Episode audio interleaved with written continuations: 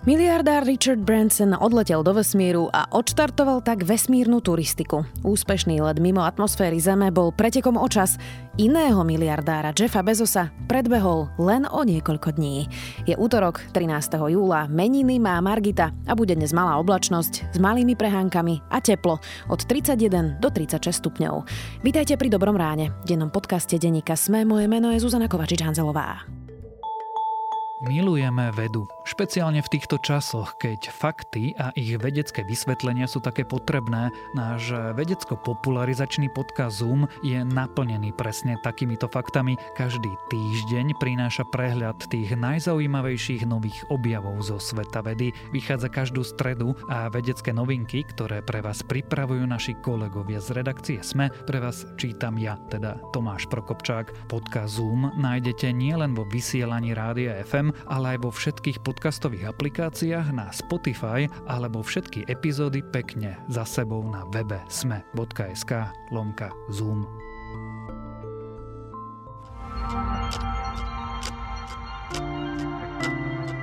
A teraz poďme na krátky prehľad správ. Na Slovensku je potvrdených už 35 prípadov delta variantu. Väčšinou išlo o osoby, ktoré pricestovali zo zahraničia a ich úzke kontakty, no deltu zachytili aj u ľudí, ktorí v zahraničí neboli. Dôvody, pre ktoré sa neuvoľnili peniaze na očkovaciu kampaň sú nepochopiteľné. Je potrebné, aby si to ministri medzi sebou vysvetlili, vyhlásila prezidentka Zuzana Čaputová. Igor Matovič totiž nechce uvoľniť peniaze pre ministra Lengvarského. Tvrdí, že pre hospodárnosť. Vo veku 12 až 14 rokov bolo zatiaľ zaočkovaných prvou dávkou vakcíny viac ako 11 tisíc detí. V staršej kategórii od 15 do 17 už má prvú dávku viac ako 30 tisíc tínedžerov. Víkendové stretnutie vedenia strany za ľudí na chate v Piešťanoch neprinieslo žiaden posun. Jediným riešením je zvolať čo najskôr mimoriadny snem, vyhlásila to ministerka spravodlivosti a podpredsedníčka za ľudí Mária Kolíková. Dodala, že na stretnutí neodznelo ani žiadne alternatívne riešenie. Na Kube sú masové protesty, ktoré komunistická diktatúra nezažila 30 rokov. Krajina zažíva ekonomickú krízu, ľudia žiadajú prístup k očkovaniu, mnohí hľadujú a nemajú potraviny. Pre pandémiu sa v krajine zastavil turizmus, tento rok je aj slabšia úroda a krajinu zasiahlo aj sprísnenie amerických sankcií, ktoré podpísal ešte Donald Trump. Viac takýchto správ nájdete na sme.sk.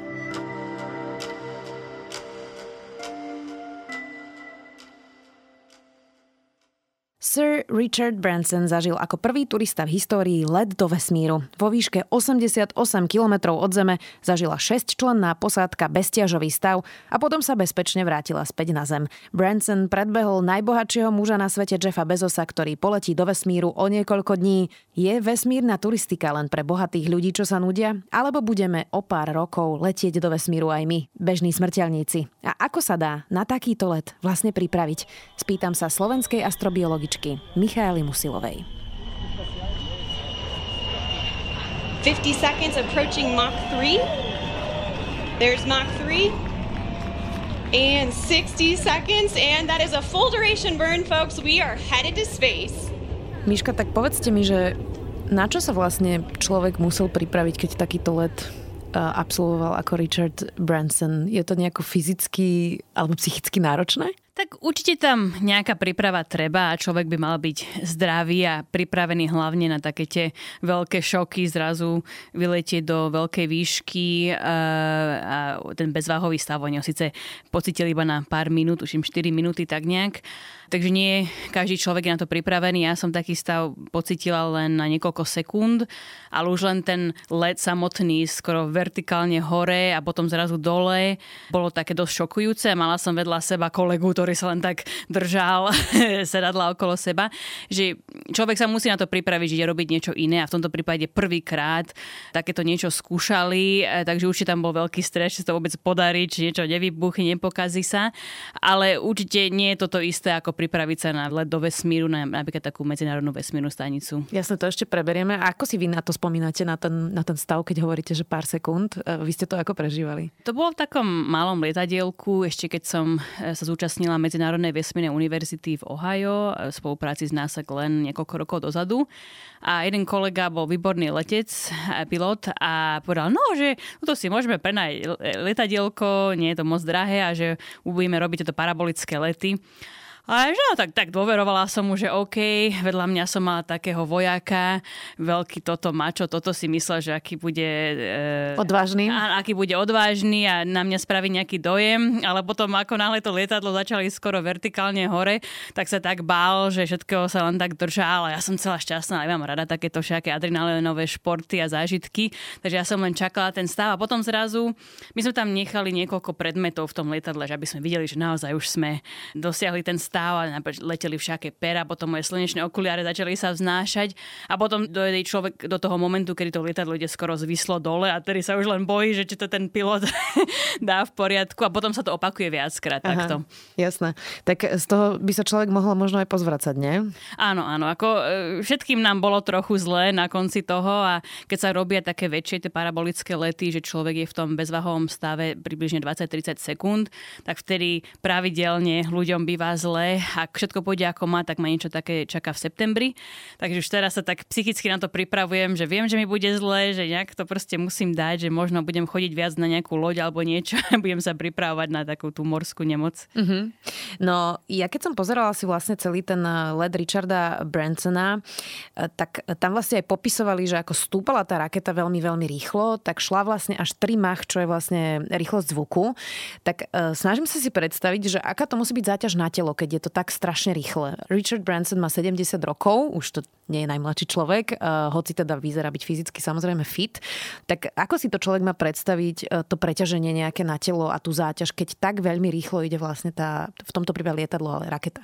Osobne som to nezažila ešte, takže môžem len tak uh, na základe informácií si predstaviť, že človek sa poprvé cíti veľký tlak na celé telo a musia byť tie sedadlá tak dobre robené, aby nebodaj si neublížil na krku, všeobecne chrbticu si nepoškodil.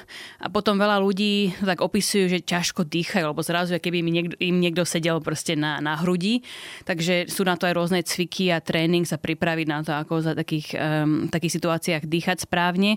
A potom hlavne nepanikáriť, lebo to je to, že to je taký iný stav, na ktorý sme normálne zvyknutí a veľa ľudí sa môže zlaknúť a potom zle reagovať a môže to skončiť zle. Takže ešte hlavne niekto vyššieho veku by mohol mať aj nejaký e, infarkt alebo nejaký srdcový problém. No pýtam sa preto, že on teda mal 70 a o pár dní poletí Jeff Bezos a s ním má letieť 82-ročná astronautka e, Wally Funk, ktorá sa vlastne za celý život nikdy nedostala do vesmíru aj teda pre genderové dôvody a teda tú dobu, v ktorej ona bola astronautka. Tak znamená to, že to zvládne každý takýto let na hranicu vlastne tej atmosféry? Ešte by som povedala, že ona vlastne nie je astronautka, tým pádom pádom, že doteraz sa jej to žiaľ nepodarilo, ale všetci veľmi dúfame, že konečne sa jej to podarí, lebo áno, presne ako ste spomenuli, v tom čase žiaľ ženy nemali takéto možnosti a boli dosť nevyhodnené, takže všetci držíme palce, aby sa teda skutočne stala astronautkou ale úprimne ako mám trochu obavy, ale predsa len je vyššieho veku a dúfam, že ju na to pripravujú, že robí rôzne cvičenia, hlavne také tieto psychické, že ako správne dýchať a znášať tieto rôzne podmienky, ale nebude to ľahké, aj keď je to len povedzme suborbitálny let, nie je to skutočný let do vesmíru, ale už sa vie v minulosti John Glenn bol vo vesmíre tiež vo vyššom veku, takže určite sú na to dostatočné štúdie na to, aby mohli pripraviť, ale je tam aj veľké riziko. Poď potešilo vás, že tam sú aj ženy teda v týchto letoch? Napríklad teda s Richardom Bransonom leteli dve ženy, tam vlastne tá crew, ktorá bola v tom e, tele mimo pilotov e, toho lietadla, bola gendrovo vyvážená. Jeffom Bezosom pôjde teda už spomínaná Wally Funk. To vás potešilo? Áno, veľmi, lebo doteraz medzi astronautami sa bavíme, že iba približne 12% žien, čo doteraz bolo vo vesmíre. Takže máme čo doháňať, aby sme sa dostali do nejakej, nazvime to rovnoprávnosti v tomto smere. Takže som veľmi rada, že konečne ľudia majú ak- akúsi otvorenejšiu mysel a dávajú možnosti ľuďom sa prihlásiť do týchto programov a nepozerajú na to, aké majú pohlavie. Napríklad ja, keď sa mne hlásia na simulované misie ľudia. Ja ani zmena neviem povedať veľakrát, či to je žena muža, proste neriešim to, pozerám na ich CVčko, ich prínos, až potom počas pohovorov sa dozviem, že kto to je, odkiaľ pochádza. Keby to napríklad bola posádka, že sme, e, neviem, 5 žien, jeden muž, tak vtedy by som zvážila, že niekoho nahradiť, aby tam boli dvaja ľudia toho istého pohľavia a necítili sa, že jeden versus všetci ostatní a, a naopak.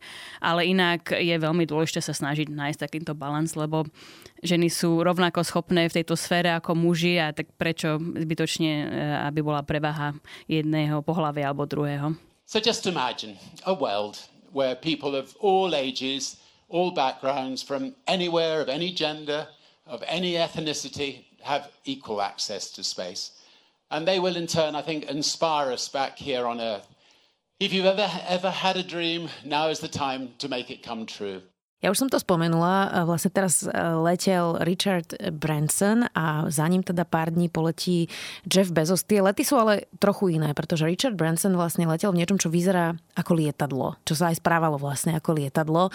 Jeff Bezos ale poletí v niečom, čo bude viac vyzerať ako raketa? Dobre to chápem? Áno, podľa všetkého by to malo byť taká menšia raketa. Keď si človek pomyslí na tie SpaceXové, tak to vyzerá až veľmi maličko vedľa, vedľa tých rakiet, um, ale oni majú tak, by som povedala, trochu iné ciele Napríklad v dnešnej komunite eh, aj ľudia špekulujú, že či si ten Richard Branson a kolegovia môžu skutočne ako pripnúť tzv. astronautské krydielka, či si to skutočne zaslúžili, lebo podľa americkej normy aj NASA, aj ich FAA, takže vlastne ich Aviation Authority, ako by som to Taká tá agentúra, ktorá to proste povoluje všetko? A vlastne podľa ich agentúry pre letecké aj vesmírne záležitosti e, je hranica vesmíru okolo 80 kilometrov, kdežto väčšina sveta ide podľa Carmen Line a teda bavíme sa vyše 100 kilometrov nad povrchom Zeme. Až vtedy človek oficiálne prekročil hranicu vesmíru a môže tvrdiť, že je astronautom. Takže podľa amerických pomerov sú Branson a kolegovia astronauti, ale podľa zvyšku sveta ani nie.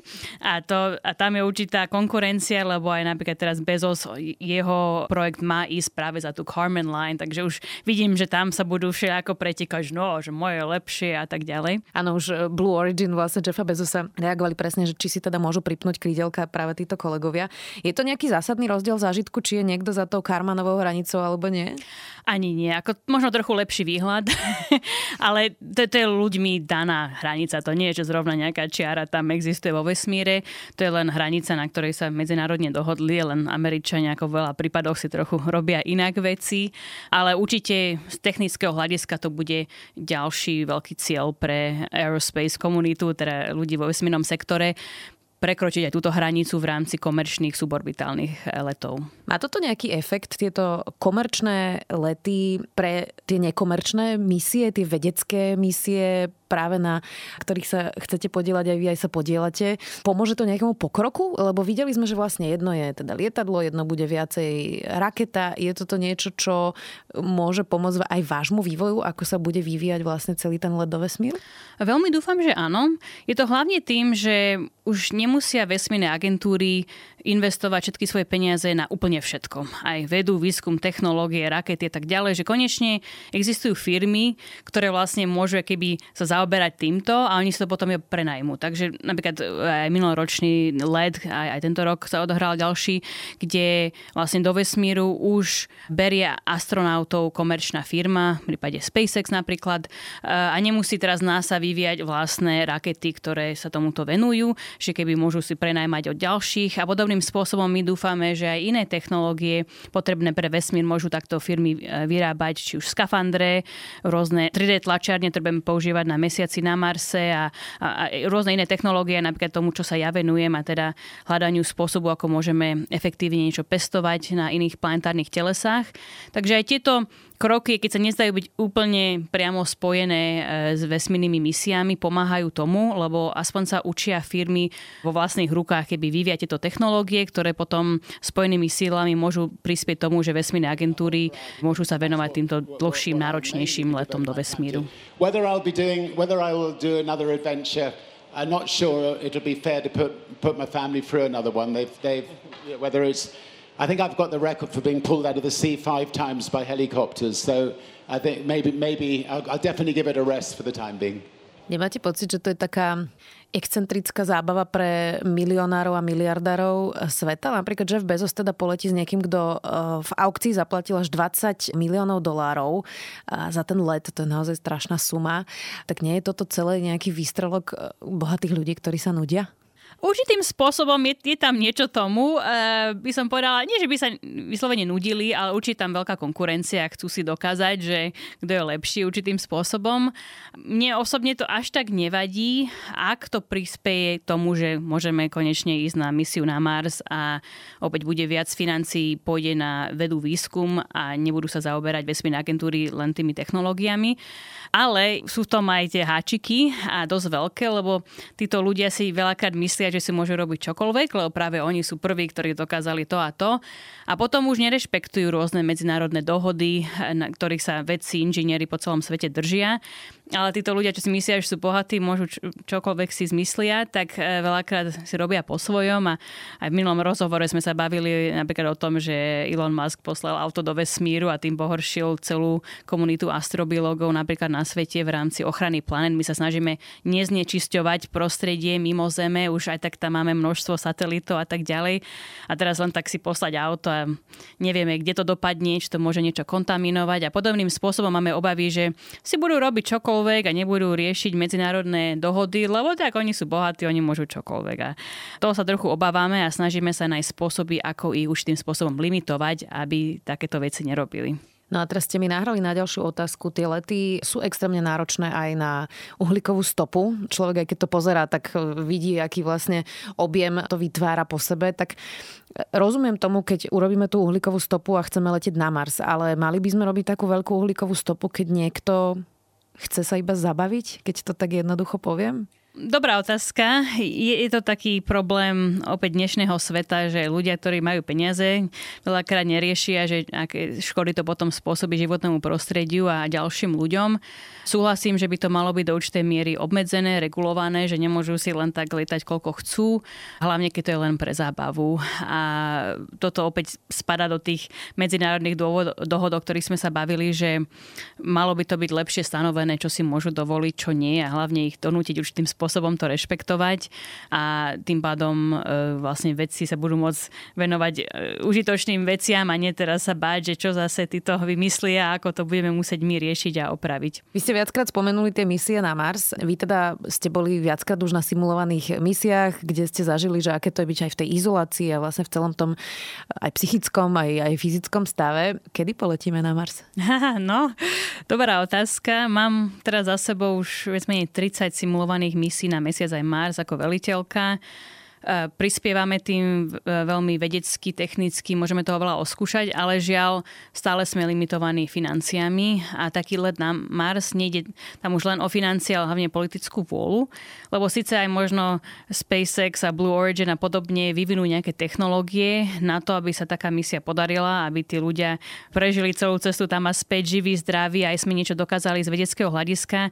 Na to budeme potrebovať medzinárodnú spoluprácu a spoluprácu vesmírnych agentúr, aj aj firiem a to je niečo, na čo zatiaľ ešte sme ďaleko teda od toho, že veľa týchto vesmírnych agentúr si buď dávajú na čas, napríklad taká Európska vesmírna agentúra, je to spolupráca množstvých štátov a tí nie vždy sa dohodnú na prioritách, pohybuje sa veľmi pomaličky.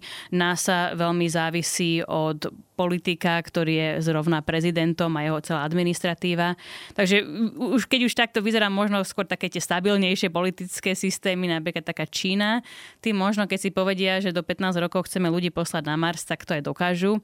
A možno to aj spravia bez tej medzinárodnej spolupráce, ale možno opäť nebudú tak rešpektovať všetky medzinárodné dohody, aké zatiaľ máme. Hej, tak oni niekedy nerešpektujú ani ľudské práva v tej Číne.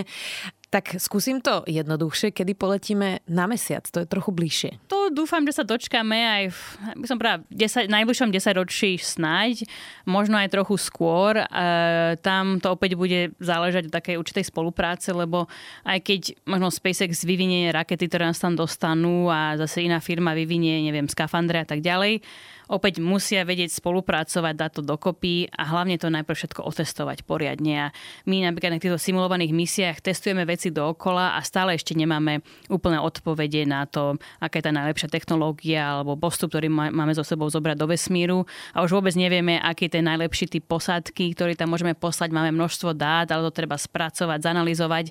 Takže kým aj tieto firmy všetko spracujú, zanalizujú, to ešte nejaký čas potrvá a potom ešte, aby spolupracovali a z toho bola úspešná misia. Takže ja tak by som bola z praktického hľadiska aspoň 5 rokov, ale 10 znie tak trochu realistickejšie. No a taká laická otázka, tak keď už sme tam raz boli, prečo to bude trvať ešte 5 až 10 rokov? Hlavná vec je, e, opäť sa vraciame k politickej voli a financiám. E, vlastne 60. rokov a tak počas studenej vojny a vesmírnych pretekov, a ak si dobre pamätám, Amerika, v Amerike investovali 2% z ich celého rozpočtu ročného na tieto vesmírne aktivity, čo je obrovské množstvo, keď si predstavíme, čomu všetkému sa iným ten štát venuje. V dnešnej dobe je to len úplne malý lienke percento, ani nevedela by som nejaké číslo povedať, že koľko sa investuje do vedy, výskumu, techniky, na NASA. Takže jednoducho nemajú ten rozpočet, nemajú tie možnosti, ktoré mali vtedy niečo také vyvinúť. Zároveň medzičasom sa veľmi vyvinula a zmenila tá technika. Ešte by som dodala, že v tých časoch boli ochotní riskovať veľa. Aj astronauti, aj samotní tí ľudia na misiách. Medzičasom sa vyvinuli také striktné protokoly a, a spôsoby, ako fungovať, že jednoducho nemôžeme znovu použiť to, čo sme použili už teda 50 niečo rokov dozadu, ale musíme použiť nové technológie a tiež sú drahšie a keďže tam nie je politická vôľa to financovať, tak sa to odsúva a odsúva. What did you see from space? Beautiful, beautiful sky, beautiful earth back down here. It is, uh, I mean, it is indescribable. It's, it's up to us to make space available so, you know, many of you, when you grow up, are, are able to go there. Keď ste spomenuli to riziko, tak e, ako veľmi bolo nebezpečné napríklad pre Richarda Bransona s jeho posadkou letieť? Je to niečo, čo e, má nízke riziko oproti napríklad tomu, čo si pamätáme pri letoch presne v 60 70 rokoch? Tak riziko tam určite bolo, neviem presne nejaké percento tomu dať, ale vzhľadom na to, že oni mali niekoľko nešťastí v minulosti, kvôli ktorým vlastne museli odsúvať tento let viackrát, tak uh, viem si predstaviť, že všetci boli celkom nervózni, či budú nejaké ďalšie problémy, ale takisto verím, že spravili množstvo testov, aby si boli istí, že všetko pôjde po masle a teda našťastie viac menej sa zdá, že to tak bolo, ale určite riziko je o mnoho menšie než tie vlastne prvé lety, ktoré boli aj v Amerike, aj v Rusku. Vtedy tí ľudia, ani neviem, či mali 50% šancu prežitia, alebo ťažko povedať, ale vidieť aj vieme z tých rôznych Apollo nešťastí, ktoré boli, že fakt vtedy veci veci boli robené na poslednú chvíľu, nebolo všetko otestované, rozhodli sa veľa veci obetovať len za to, aby konečne poslali proste človeka do vesmíru alebo prvého človeka na mesiac a tak ďalej. A tí ľudia boli ochotní vlastne riskovať vlastný život pre niečo také. V dnešnej dobe už sa takéto rizika nepovolujú. Vy by ste boli ochotná riskovať svoj život, aby ste leteli na Mars? Pretože ja si to tak predstavím, vy ste to hovorili presne, že tí ľudia sa musia potom z toho Marsu aj vrátiť. Ale tak to riziko tam je vždy a vy ste hovorili, že vy ste chceli letieť na Mars, a takže musí musí astronaut, keď už letí, počítať s tým, že tam môže zomrieť? Áno, musí. Vlastne astronaut a celá jeho alebo jej rodina sú dopredu pripravení na tie rôzne scenárie, že čo by sa stalo, že keď napríklad zistia, že nejaký problém, prípadne nebodaj naozaj niekto zomrie a, a čo má rodina, celá agentúra vlastne v tom prípade robiť. Osobne som ochotná také riziko zobrať, ale len v prípade, že by to bolo pre niečo hodnotného, alebo ak to povedať plnohodnotného, že idem na ten Mars napríklad robiť výskum, idem tam sa snažiť hľadať život, alebo chcem tam pomôcť založiť prvé základne pre ľudí. Nie za to, aby som proste si iba povedala, je, prišla som na Mars, prvá Slovenka, alebo niečo také, a preto aj tieto lety do vesmíru, čo sú, sú síce zaujímavé, že tak bolo by fajn niečo také zažiť a mať ten výhľad a tak ďalej, ale nebolo by to pre mňa dosť. Už vôbec by som toľko nezaplatila za let. Ke, možno keby som mala tie peniaze, ale proste pre mňa ide o to robiť niečo užitočné pre ľudstvo, chcem tým prispieť a, a nielen si proste niečo odfajknúť, že á, podarilo sa mi to, OK, ďakujem. Nejaký bucket list, rozumiem. Záverečná otázka, vy ste spomenuli, aké to je drahé, tak s vašim kvalifikovaným odhadom, lebo máte teda oveľa väčšiu batériu informácií ako my bežní smrteľníci o vesmírnych programoch.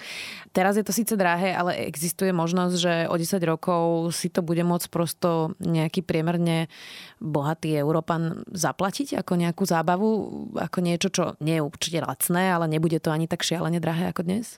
Taký je cieľ týchto rôznych firiem a la Virgin Galactic, že práve chcú tým, že sa bude viac lietať a bude o to väčší záujem znížiť tú cenu, ale opäť tam sa stretávame s tým problémom, o ktorom sme sa pred chvíľou bavili, že do akej miery je to dobré pre naše životné prostredie, planetu a tak ďalej, aby toľko týchto letov tam chodilo. Takže oni si to chcú tou komercializáciou znížiť cenu ale potom zase má to ten zlý efekt na prostredie, takže tam dúfam, že nejaké toto regulovanie pomôže s tým. Ale asi to spôsobí to, že ten listok nikdy nebude nejaký super extra lacný, možno sa to zníže nejakých 100 tisíc, možno trochu menej, takže možno nejaký veľmi bohatý Európan sa toho dočká. No ale už keď sa bavíme o letoch na Mars, tak najprv hlavne, aby sme sa na ten Mars dostali, to sa tiež bavíme, tak horizont 15 rokov, ak budeme mať šťastie. A Elon Musk v minulosti tvrdil, že áno, že tiež do nejakých 100 tisíc dolárov, alebo čo ja viem, ale to sa bavíme, neviem, nejakých možno 50 rokov budúcnosti a to by sa fakt muselo veľmi veľa investovať do vesmírneho sektora. Tak možno my tu budeme sedieť v tej 80 ako tá Wally Funk. tak, tak. A o 50 rokov si povieme, že ideme na Mars komerčne. Ďakujem veľmi pekne, že ste si našli čas Michála Musilová, slovenská astrobiologička.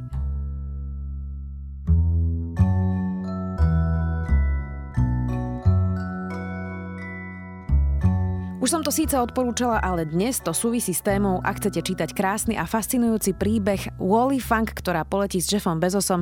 Prečítajte si článok v The Atlantic, ktorý mapuje kariéru 82-ročnej, už čoskoro astronautky, ktorá pre sexizmus do vesmíru poletí až teraz. Nezabudnite, že dnes vychádza aj medzi nami o vzťahoch v LGBTI komunite, všesvet o Mongolsku a pravidelná dávka o toxickej maskulinite. To je na dnes všetko. Do počutia opäť zajtra.